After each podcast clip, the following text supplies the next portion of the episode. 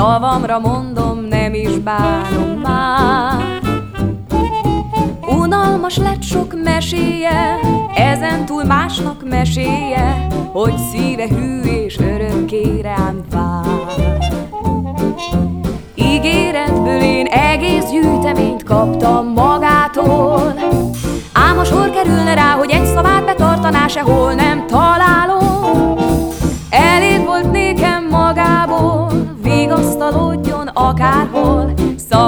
mondom, nem is bánom én már.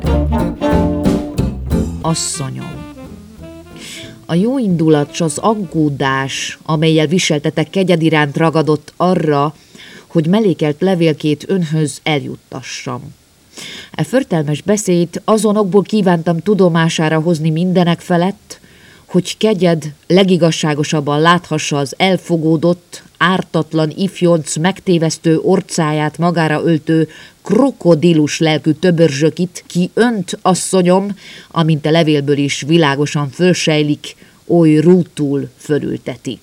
Hű szerelme, melyel kegyedet hitegeti, arcspirító rafinéria, ügyesen kimódolt praktika csupán eszköz, hogy kegyed révén Jámbor férjura Ferenc közelében, annak jó indulatában, s bőkezű mecenatúrájában megmaradhasson.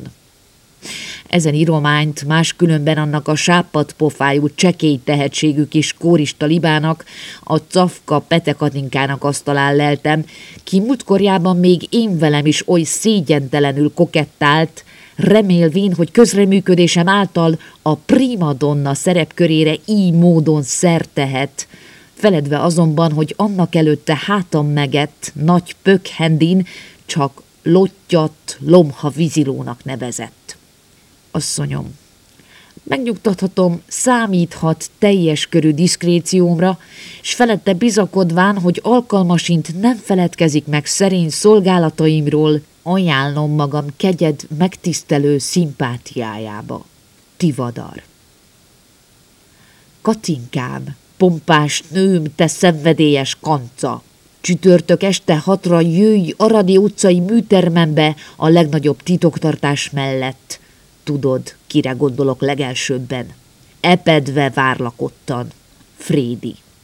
Pest, 1920. novembere. Adél, maga macskanő, legéghesebb gyöngyszeme pajzán gondolataim összegabajodott gyönycsorának.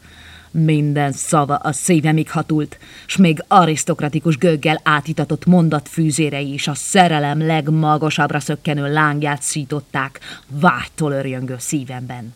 You know, nem a felsőbb rendőség helyezi ajkaimra eme idegen nyelvekből eredő szép szavakat, hanem a feldultságtól cikázó elmém szüleménye ez a kusza lingvisztikai produktum. I'm really sorry, hogy irodalmi szánt csapkodásaim nem kifejezetten nyerték el tetszését. Tán egy füllet tavaszi délutánon megengedi, hogy saját interpretationömben előadhatom kegyednek vercseimet. Adélom, Fantazmagórikus kis tigrisen. Hát mit tehetnék, hogy a szimpátia szikráját kicsiholjam links und rechts pitvarjából? Mit tehetnék, hogy pennámat vigyázba állító gondolataim egy töredékét is valóra váltsam?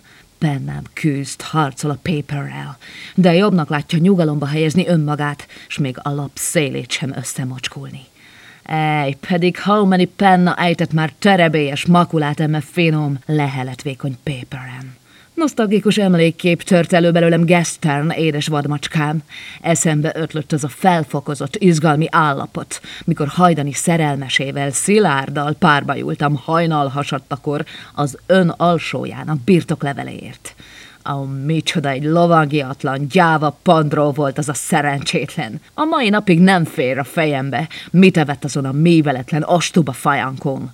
Sosem mondanék ilyet, drága, de élete tévedése volt ez a semmire kellő. Ráadásul tévúton jár akkor is, ha azt feltételezi, hogy a rokoni féltés helyezte mutatóujjamat akkoriban a ravaszra. Bálint ugyanis nagybátyám kisöccsének a féltestvérének a mostoha gyermeke volt, így a rokoni kapocs többszörösen bizonyított. Ich myself Bálint munkásságát nem tartom sokra, nem is értem mi ez a felhajtás köréből. Eininger kritikusok szerint a lánglelkű zsivány sokkal finomabban kimunkált vert, mint ennek a fashion poetnek a firkái. Sorry, megint nem lelem szép ungaris a nyelvünkben a perfect kifejezést, remélem azért rátapint lényegi verőerére eme égtelen beszédnek. Vad tigris macskám, teljesen felvillanyozott jégpáncélba csomagolt indulatoktól túlfűtött levelével. Bár nap mint nap lenne ilyen ridegen őszinte vélem, s életben tartaná reményt, hogy egyszer az enyém lesz szöröstül, bőröstül. Várom erkölcsi vulkányának forró lávától fuldokló újabb kitörését, s ama pillanatot, amikor Alfredot, azt a félnótást elhajítja magától, mint ahogy az a jenki gyerek hajította a kalapácsot Antwerpenben, az Olympic Games-en. Az International sajtóban olvastam róla a Summer regatáján, s rögtön kegyedre asszociáltam. Ölelem, csókoltatom szívemnek legkedvesebb ribancát. Várom indulatoktól vezérelt válaszát. Jar Huba, Szentendre 1920, havas hava. Rózikám, csöppem, hát felőled én már sose hallok többé. Círmos orcádat sosem láthatom már. Oly nagy bajban vagyok, mégis hiába vártalak hétfőn a teátrumban, hogy kifecsekhessem te neked léleksiketítő titkaim. Tudom, nyulacskám, milyen önzéstől bűzlő dög vagyok, de hát régen is az voltam. Tégedetten csak nem leplek meg ebben. Mindig arra borulok, kinek puha a válla.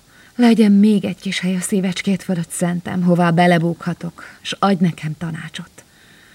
A szörnyen kínos kiállítás megnyitóról most nem érnék, hisz saját szemeddel láthattad Alfred halott sápat orcáját, s annak a rihek katinkának a frizuráját, melyet magam készítettem, tánkisé meggondolatlanul.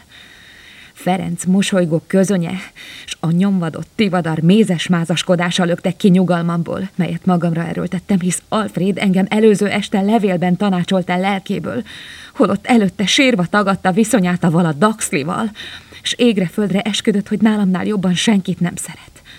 Jaj, bár értenék valamicskét a boszorkánykodáshoz. Bár tudnék bűvös kártyákból olvasni, vagy legalább kávézacból, hogy megfejtsem, mi történik itt voltak éppen. Föl nem foghatom csöppen, miért taszajtott engem ez a vaksi a sötét éjszakába, mikor szerelméttán tapintani is tudnám, oly valóságos.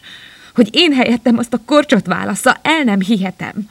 Oh, már nincs erőm sírni se, mióta a rumbaktól napi két levelet kapok.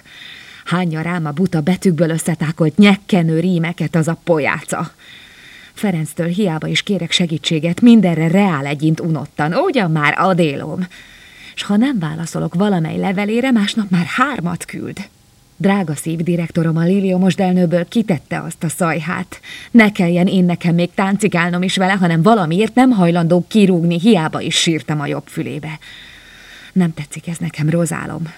Adj tanácsot, kedves, kérve kérlek, oly nagyon várom és én nekem valamit Bagodi báróról. Úgy hallottam, tenéked udvarolt valamikor, és azt beszélik csinos férfi. Na ne piruljál, Rozikám, hanem válaszolj. Most nincs kedvem magyarázkodni. Ha tudod az arzé receptjét, te olyan jó voltál kémiából, azt is küld el leveledben. Azt a Jolánnak gondolnám elkészíteni. Ne izgasd magad, meg se majd neki.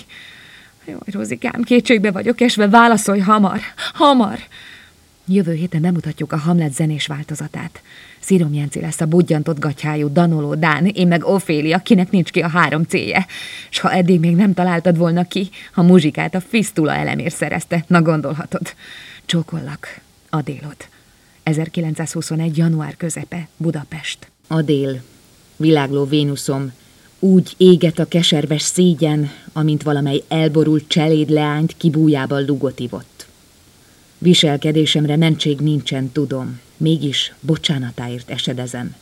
S bárha az ottvaros pofájú Jolival köpetne orcán, hogy feslő ajkait avval is beneszennyezze, azt is megérdemelném, mi több, respektálnám. Adél, lássa, olyan vagyok akár a tékozló fiú, midőn ócska gőgömtől vezérelve feledni bírtam egy percre is érett asszonyi szerelmét, melyet oly önzetlenül reám pazarolt, s amelyben csalódnom sosem kellett. Bezzeg nem úgy kegyednek. Lássa, úgy viselkedtem, mint valamely szédült tacskó, aki csontot szimmantott az avar rejtekében, s feledve a simogató kezet, otthagyva csapott papot, kurta lábain felajzva elkocogott. Alaposan megszédített egy habfehér kar, s egy nehány hiúságomat cirógató sima nyelvű beszély. De lássa, nem elég, hogy kóros cukorvajomtól fogva rémes rövidlátással, de még oly nyomorék természettel is sújtott a sors engemet, amely prédájául vett minden alvilági jasznak, ki szellemét legföllebb a kis élclapon pallérozza, s még úgy a morálnak is hiány vagyon egészen. Adél szentem, most mégis arra kérem, sértettségét feledve cseppet legyen segítségemre egy csúf históriában, amely mindkettőnkre nézvést roppant kínos lehet. Annyit mondhatok, midőn a megnyitott követőn, mint rút rémálomból felébredvén eszembe jött kegyed minden léhaságon felett szemet húnyó, istápoló, s mind felett kitartó szerelme, a kis kórista útját kemény szívvel kiadtam. Nos, hogy részemről ez a mézaliansz elejétől fogva rettentő hiba volt, nem kétséges. De arra nem számítottam, hogy az a züllött kis kokott, könnyedén képenbe kacagva szemtelenül fejemhez vágja, hogy nyilvánvalóan elkerülte figyelmemet az a kis malőr, hogy műterem lakásomhoz könnyelműen kulcsot adtam neki, s így módon alkalma nyílt megbugázni kegyed vágyaktól hevülő illatos levélkéit, melyeket, amint azt veresre pingált pofáján infernális vigyorral közölni méltóztatott, nem által eljuttatni annak a stíl nélkül való csolnokinak, ki egyrésztről főmunkatársa a Pesti futárnak, másrésztről néki személyes jó barátja. Láthassa, angyalom, a reménybeli töbörzsöki, kit Ferenc jóindulatúlag s bőkezően pallérozott, akit kegyed oly odaadólagosan méltatott. Valójában egy nímond, egy senki, ki tróger módon elfecsérelt minden bizalmat. Lám, itt állok megfürödve, egyetlen bizodalmam abban van csupán, hogy kegyed roppanékony szíve, emlékezvén meghitt idillünkre, melyet még nem szennyezett semmi durva erkölcsi kanyarulat a rút jellememnek, csak egy halovány szót is súg kegyednél érdekemben. A Pest 1921. január 21-én.